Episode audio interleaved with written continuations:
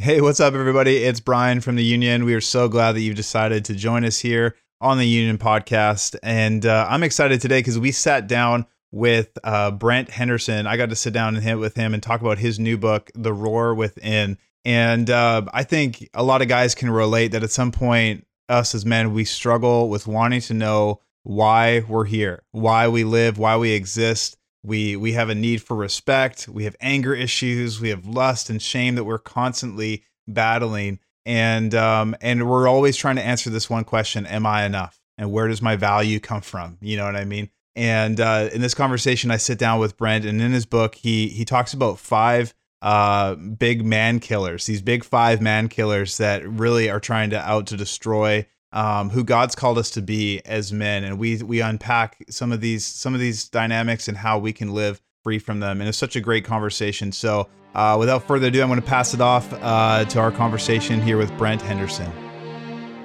You're listening to the Union Podcast the Union exists to bring biblical confidence and clarity to the topics of relationships and sexuality. On this podcast, we unpack the damaging effects of modern sex culture and discuss how to heal from the past and enrich your relationships. Here are your hosts, Brian and Bonnie Pugh. All right, everybody. I'm here with Brent Henderson, and um, we're going to sit down. We're going to talk about his book, The Roar Within. Brent, thank you so much for joining us here today on the Union Podcast. Hey, it's great to be with you guys. Yeah. So you hail from Indiana.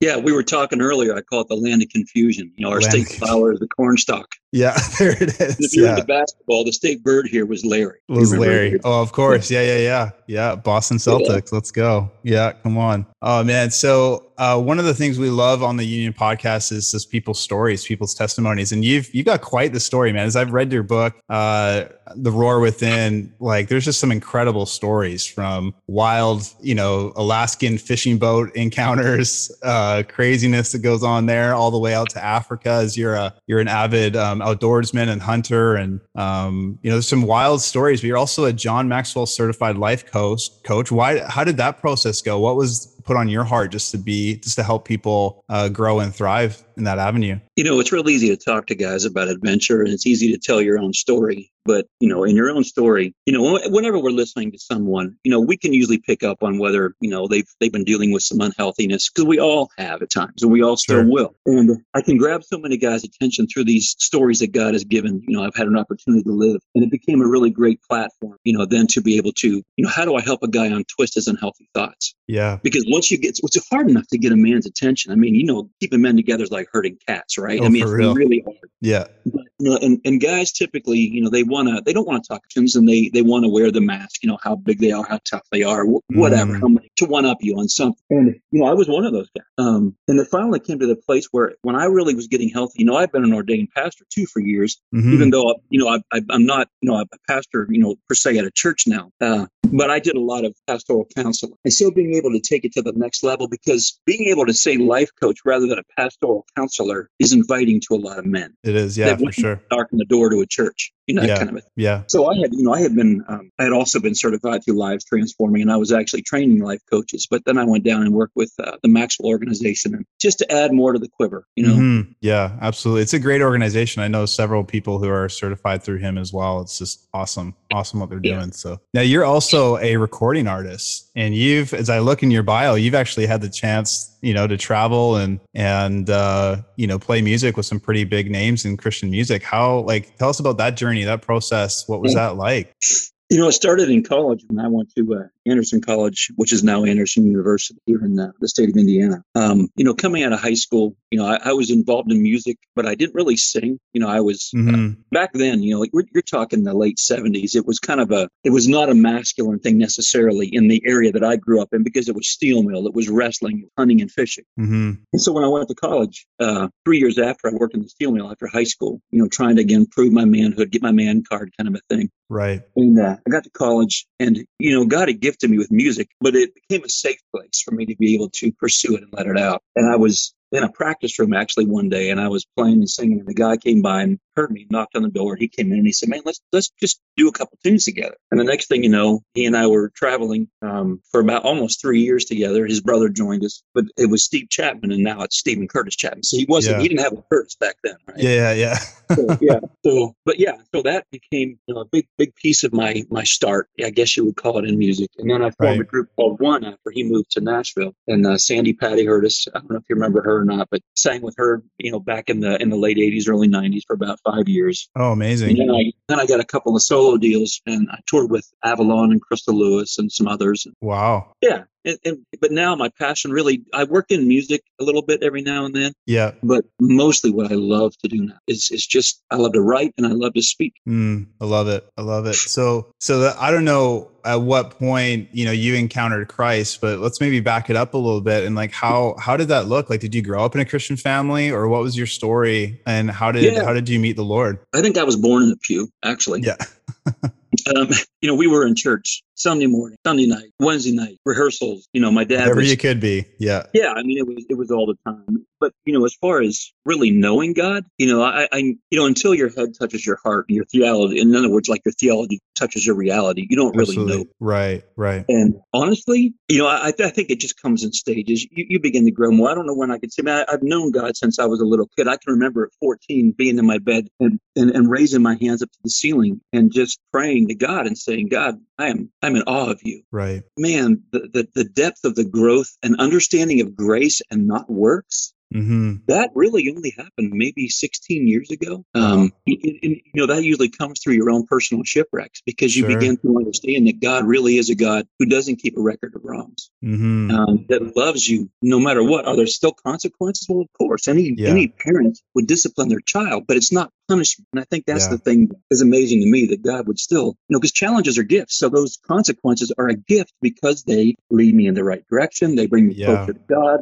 Yeah. Yeah, that's so good. That's so good. I don't think we see that very often that we think the consequences of our decisions, you know, and the the discipline that comes through them is actually a gift. You know what I mean? I think I think that probably one of the worst things if we were to be left to our own devices and never have the discipline, never have the consequences, you know, like how much how worse off would we be, you know? Yeah. And, and that's one of the things that so many people, and they go, well, I think God's, you know, he's punishing me for that. No, No. Jesus took the punishment. What you're experiencing right now is a gift because God understands. He knows the lies you're buying into, Mm, and He's going to help you untangle them. And, and it, there was a book years ago, and I think it was actually John Eldredge and uh, uh, who was the one he used to write? Was it Brent Curtis? But it was the message of the arrows. It might have been Mm. Journey of Desire or the Sacred Romance, one of those. sure. But he talks about when the arrows keep hitting the same place in our wound, why would God allow that to happen? Well, it's grace because he wants us to deal with the lies we're buying into, with the Yeah. hardship that we're going through. And so he Yeah. will allow thing to happen until we finally go, God, I'm done with this. Yeah. I need right. you and, and, and invite you into it. Yeah. Yeah, that's so good, man. So good. So so you're saying like 16 years ago you came, you know, and really really came into a knowing relationship with God and a real knowing faith um in Christ. But like when did you know that like and I I know you said like you're an ordained pastor, but you don't really pastor at like a local church, but like um when did you know that like God had called you into ministry? Because I see what you do as as full on ministry, right? Like as we're disciples of Christ, we're in ministry, you know. Yeah, but I like mean, when when did you know that God had called you?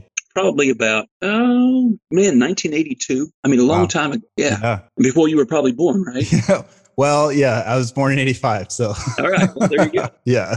Uh, yeah, I mean, when and, and, I, and I'll say this too: understanding grace, um, it is something that happens daily because I keep Yeah. seeing it. Um, but in 19, well, let me see, no, it would have been about 2006. Is you know, I and I talked about it in one of my other books, but I I talk about it in this one as well. Um, you know, having my own personal shipwreck. Mm, You know, I got too close to another woman emotionally. No, nothing wasn't wasn't a physical relationship, right. but I was on staff at a large church, and it happened inside that church. Mhm. And so it was one of those things where, you know, when you hit bottom, and especially Mm. if there are others around you that don't know how to handle it. And at that time, you know, the pastoral staff, they, they weren't sure what to do with it. Right. Right. So back then, it's like, well, what do we do? Well, we're going to send you to counseling. We're going to get you involved in a 12 step recovery group. We're going to get you to financial planning in case these are problems you're having, rather than dealing with core issue. And Core issue is where we're probably going to be heading, I'm sure, in a minute, which is about Yeah. identity. Yeah, for sure. So when I thought my worth and value came from somebody else, if that other person, in this case, it happened to be a woman, you know, um, had words of affirmation. Mm. Well, we mm. all love words of affirmation. For sure. But it can get twisted in your head when you believe that that's what you need in order to be good. Yeah. And so it becomes like candy. You feel like you have to have it because you don't know your identity comes from the God of the universe who is in you. Add to anymore. You're already 100% righteous because of Him. Yeah. At your core. Yeah.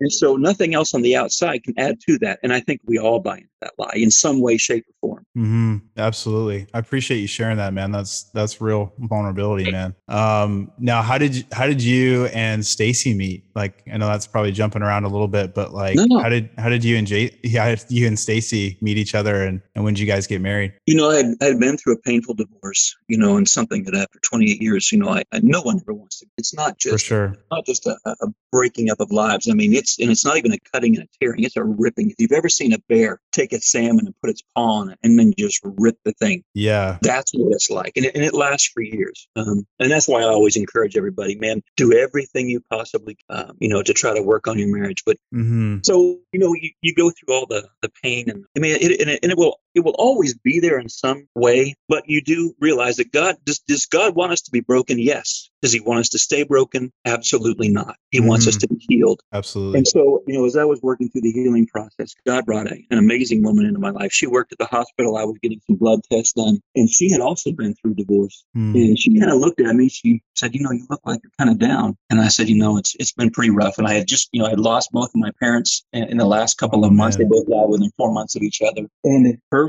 story was very similar to mine. You know, she her mother abandoned her at the age of eight. She never knew who her dad was. Wow. And so, you know, conversations actually more about you know co- almost coaching type stuff started. Hmm. and that's kind of how it all it all started until we both realized you know there's more here. Wow.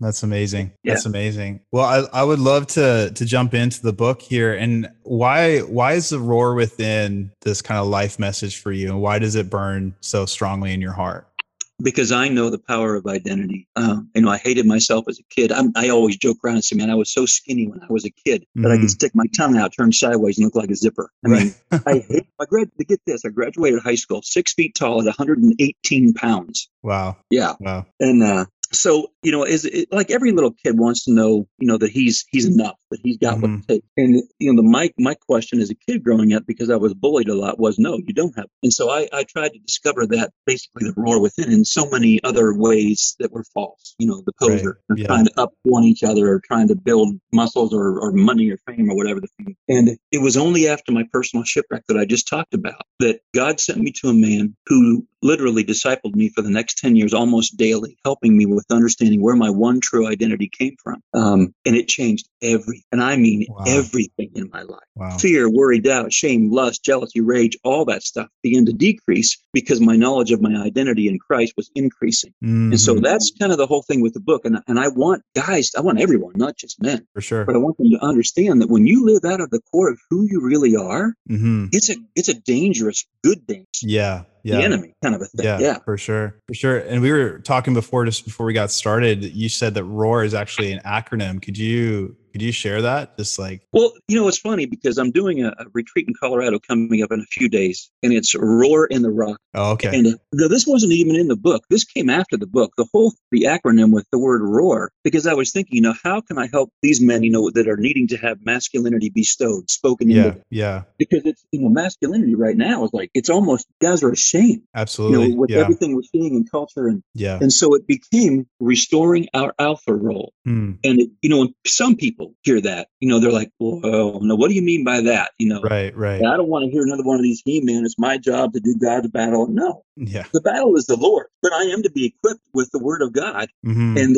and so, what does it look like? You know, I remember John Eldredge in his book Wild at Heart that it's like God's given each man a sword, and we can mm-hmm. either use that sword to defend our family or tear them down. Right. And so, restoring an alpha role, what does it look like to be the covering, mm-hmm. to be the protector, to be the spiritual head that God's called us to? Yeah. Um, and so that's really really what it's more about. Because if if my identity in Christ gets solidified, I really understand who I am. If my wife speaks disrespectful to me, do I not at her like that? Or right. because my worth and value comes from God and not her, now I'm able to get into her world and love her well. Yeah, exactly. Yeah. And I think I think that's the thing that gets messed up so much. And we see it in the life of Jesus that he never compromised his masculinity. Um, and yet he was compassionate, yet he was he was that protector. He was he said some strong things. He said what needed to be said, but he laid his life down. You know what I mean? Like he was willing to sacrifice for other people. And and I, I love that. I love how that your heart there just to to restore that in men. I think it's so important. Well, and, and you know, I think men get sometimes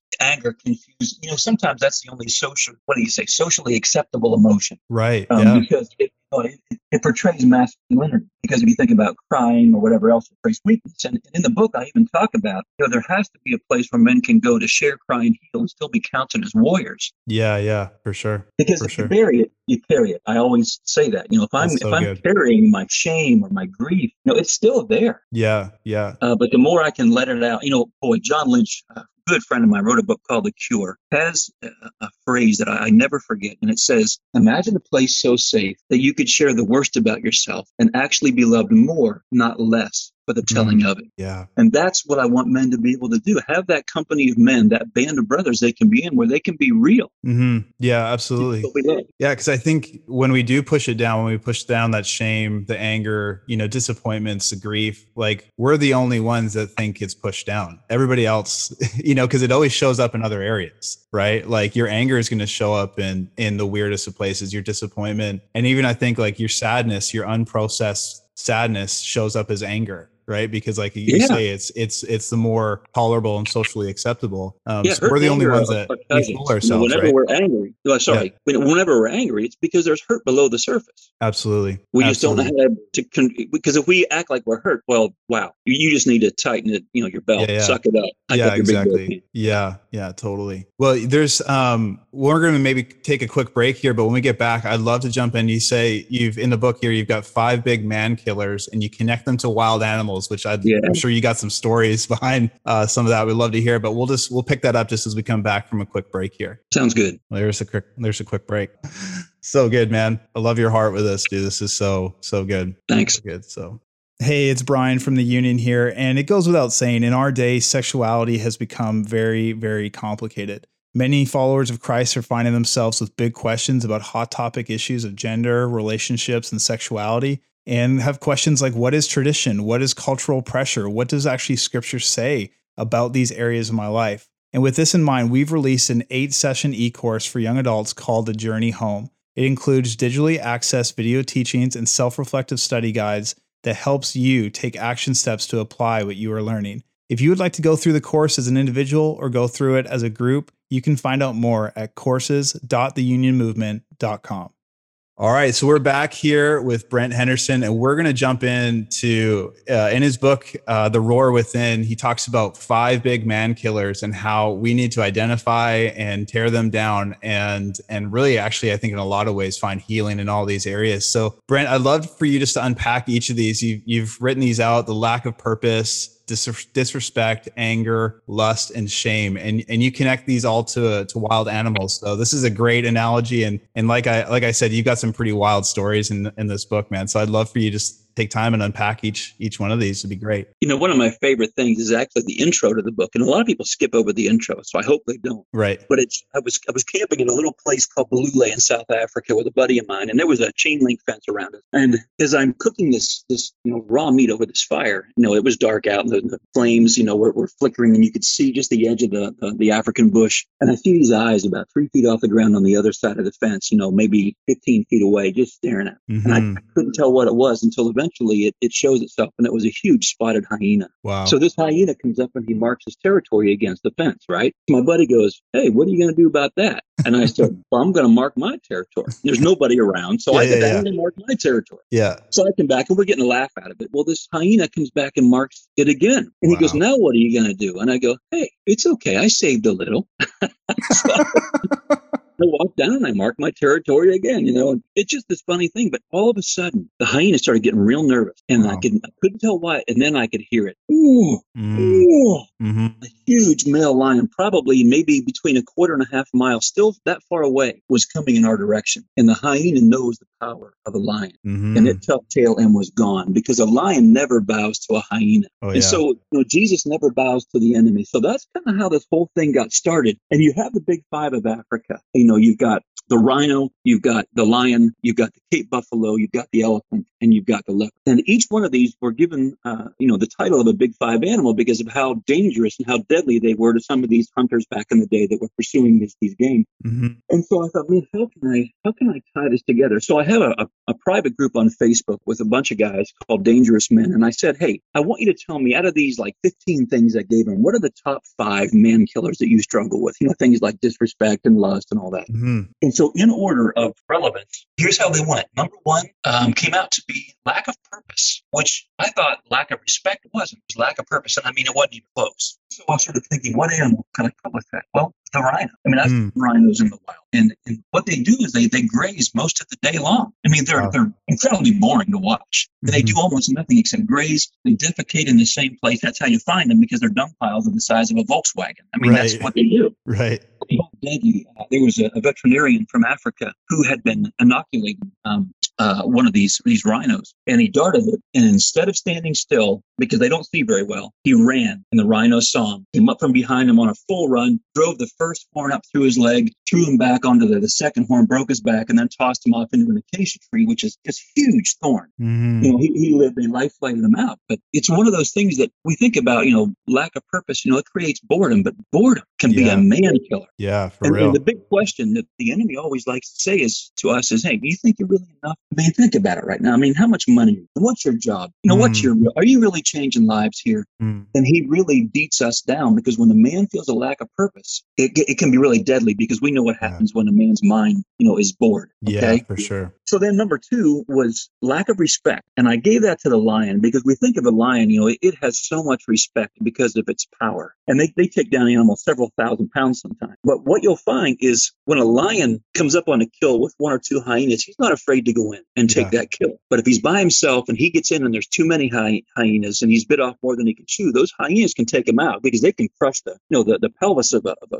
Cape buffalo with one mm-hmm. bite. Mm-hmm. And so one of the things with that is, you know, I, I, talk in the book about men don't struggle with respect; they struggle with their need for it. Right. And people say, right. well, what does that mean? And I say, well, as long as I'm getting the respect I think I should have, I'm fine. Yeah. But yeah. if I'm not getting the respect, now I'm not. Yeah. Um, you know, some guy cuts you off you know, in traffic, or he's running at the back of your car and you don't even know who this guy is and he's giving you a hard time. And you're like, dude, I don't even know you. Yeah, yeah. Why would I let that get under my skin? I mean, I don't need his respect because I have the God of the universe in me. It's mm. his issue, not mine. Get out of the way, let him go around, go on about your day without having to have unhealthy emotions, right? Yeah, totally. And it's, it's easier said than done sometimes, but that's where renewing your mind. So the number three um, was anger, and I gave that to Cape Buffalo. Cape Buffalo, they call him Black Death for, for a reason. There's more, actually, more deaths caused by any other creature there is. Hmm. You know, when a safari vehicle had it got hit by a Cape Buffalo, one hit, twenty thousand dollars in damage, wow. and we don't even know what set the thing off. But that's like men. We've got this anger right underneath the hood, and we don't know why it's there. And when it pops up, sometimes it'll totally catch us off guard. Yeah. Um, say, say a man's wife speaks disrespectfully to him, like, uh, uh, "Honey, where have you seen the ibuprofen?" Well, they're probably right where you left them last time. You know, right. if he's good in his head, he can say, "Well, I could sure use your beautiful eyes to help me find them again."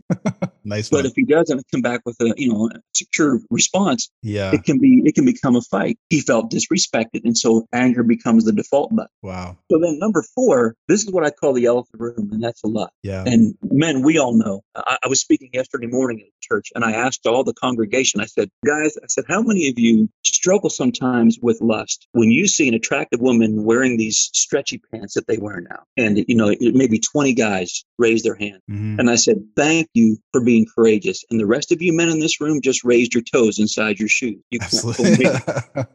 Facts, man. Yeah. But it doesn't mean that you were, it doesn't mean that that temptation's turned into a sin, but, Yeah, definitely totally. the enemy knows how to get our attention, right? Yeah. But here, here's the problem. When a man is feeling insecure and he thinks he needs the attention of a, of a beautiful woman, for Mhm. instance, um, you know, he can pursue that. And he might not pursue it in a way that some of us might see. It might be through pornography because that woman's not going to talk down to him. Sure. Yeah. But in the same way, what an elephant will do, you know, it will go and knock down a tree to pull up one root, to chew it, to get the water out of it, just for the satisfaction of having that one root. And that tree that was growing for 30 or 40 years is destroyed. Yeah. Wow. And that's what can happen when a man doesn't understand where his identity comes from and say goes and has an affair. You know, that 30 or 40 years of, of marriage can be destroyed in a heartbeat Yeah, if his totally. identity isn't secure because he's getting his worth and value from the wrong place. Man. And then lastly, you can see how all that leads to number five, which is shame. And I gave that to the leopard. And the reason I, I, I gave it to the leopard is if you're if you're looking for a leopard, um, you're, you're looking for a tree that they have, and you find a leopard tree because at the base of it, you'll find all the skulls of all their kills. And Mm. sometimes you'll even find what they do is they drag their kill, you know, 120 or 30 pound impala up into a tree where you can see that decaying carcass. And that's what the enemy does with our sin. He Mm. dragged it up for everyone to see, and he keeps dragging it up so that they can see it and so that we can feel it Wow. it's almost like you know the shame and condemnation of others they keep bringing up our past sin which god never ever does Mm. but again if i'm getting my worth and value from how well or not i performed or what you think about me i am dead meat Yeah. because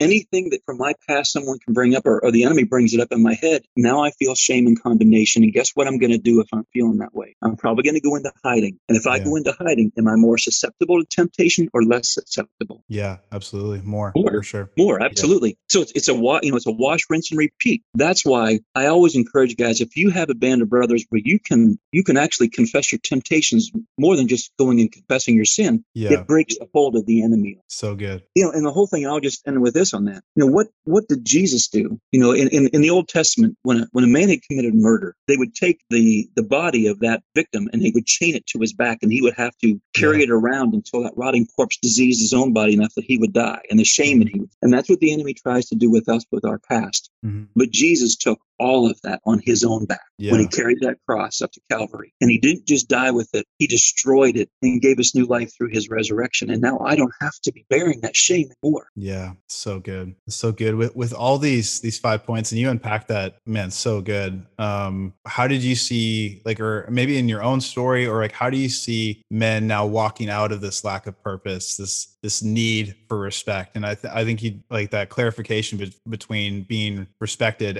and getting getting respect and getting the respect that you think you deserve. Um but like how do you see us walking out of the anger, walking out of lust and walking out of shame? Yep. Three words identity, identity, identity. There you go. Really. Yeah. If, if my identity, again, my righteousness is like filthy rags. Mm, But Ephesians tells us the moment we truly believed, you know, that God put that seal, that stamp of the Holy Spirit inside of us, guaranteeing our inheritance into the kingdom of heaven. And so at that point, you know, we look at First Thessalonians 5.23, we're made up of a body, soul, and a spirit. yeah. My spirit is the eternal part of me. And when God put his promised Holy Spirit inside of me, that is now my true identity. And when I learn how to live from that place, fully Yeah. loved, totally righteous because of Christ, now I can defeat the lies of the enemy. I still have to untangle the thoughts I'm buying into, Sure, sure. but identity is the is the key to all of it. Yeah, man, that's so good. Brent, honestly, thank you so much for this. This has just been a real powerful. Um, there's so much to unpack here, and I'm going to encourage everybody to get copy of the Roar Within. Where where can people get a copy of their book, and how can people stay in touch with you? Yeah, you can go through uh, you know Baker Bookhouse. You can find them through there. You can get them from Barnes and Noble. You can get them from Amazon, ChristianBooks.com. There's all kinds of places. Just Google it, you'll find. it. For sure. Awesome. How can people uh, stay in touch with you? Uh, you know, you can get a hold of me by going to men, not men's, but menministry.org. And, uh, Okay. you know, I've got contact information on there. Great. Awesome. Well, Brent, thanks so much for your time. We'll be sure to put all those links uh, in the show notes for, for our listeners to catch up. But again, thanks so much. And we encourage everybody to get your copy of The Roar Within and encounter the, re- the identity that sets us free from those five big man killers. Thanks so much again, Brent. Hey, it's been an honor. Thank you. Thanks for listening to the Union Podcast. If you have any questions or comments, we'd love to hear from you. Please email us at podcast at theunionmovement.com. For more information, please visit our website, theunionmovement.com, or find us on Facebook and Instagram at The Union Movement.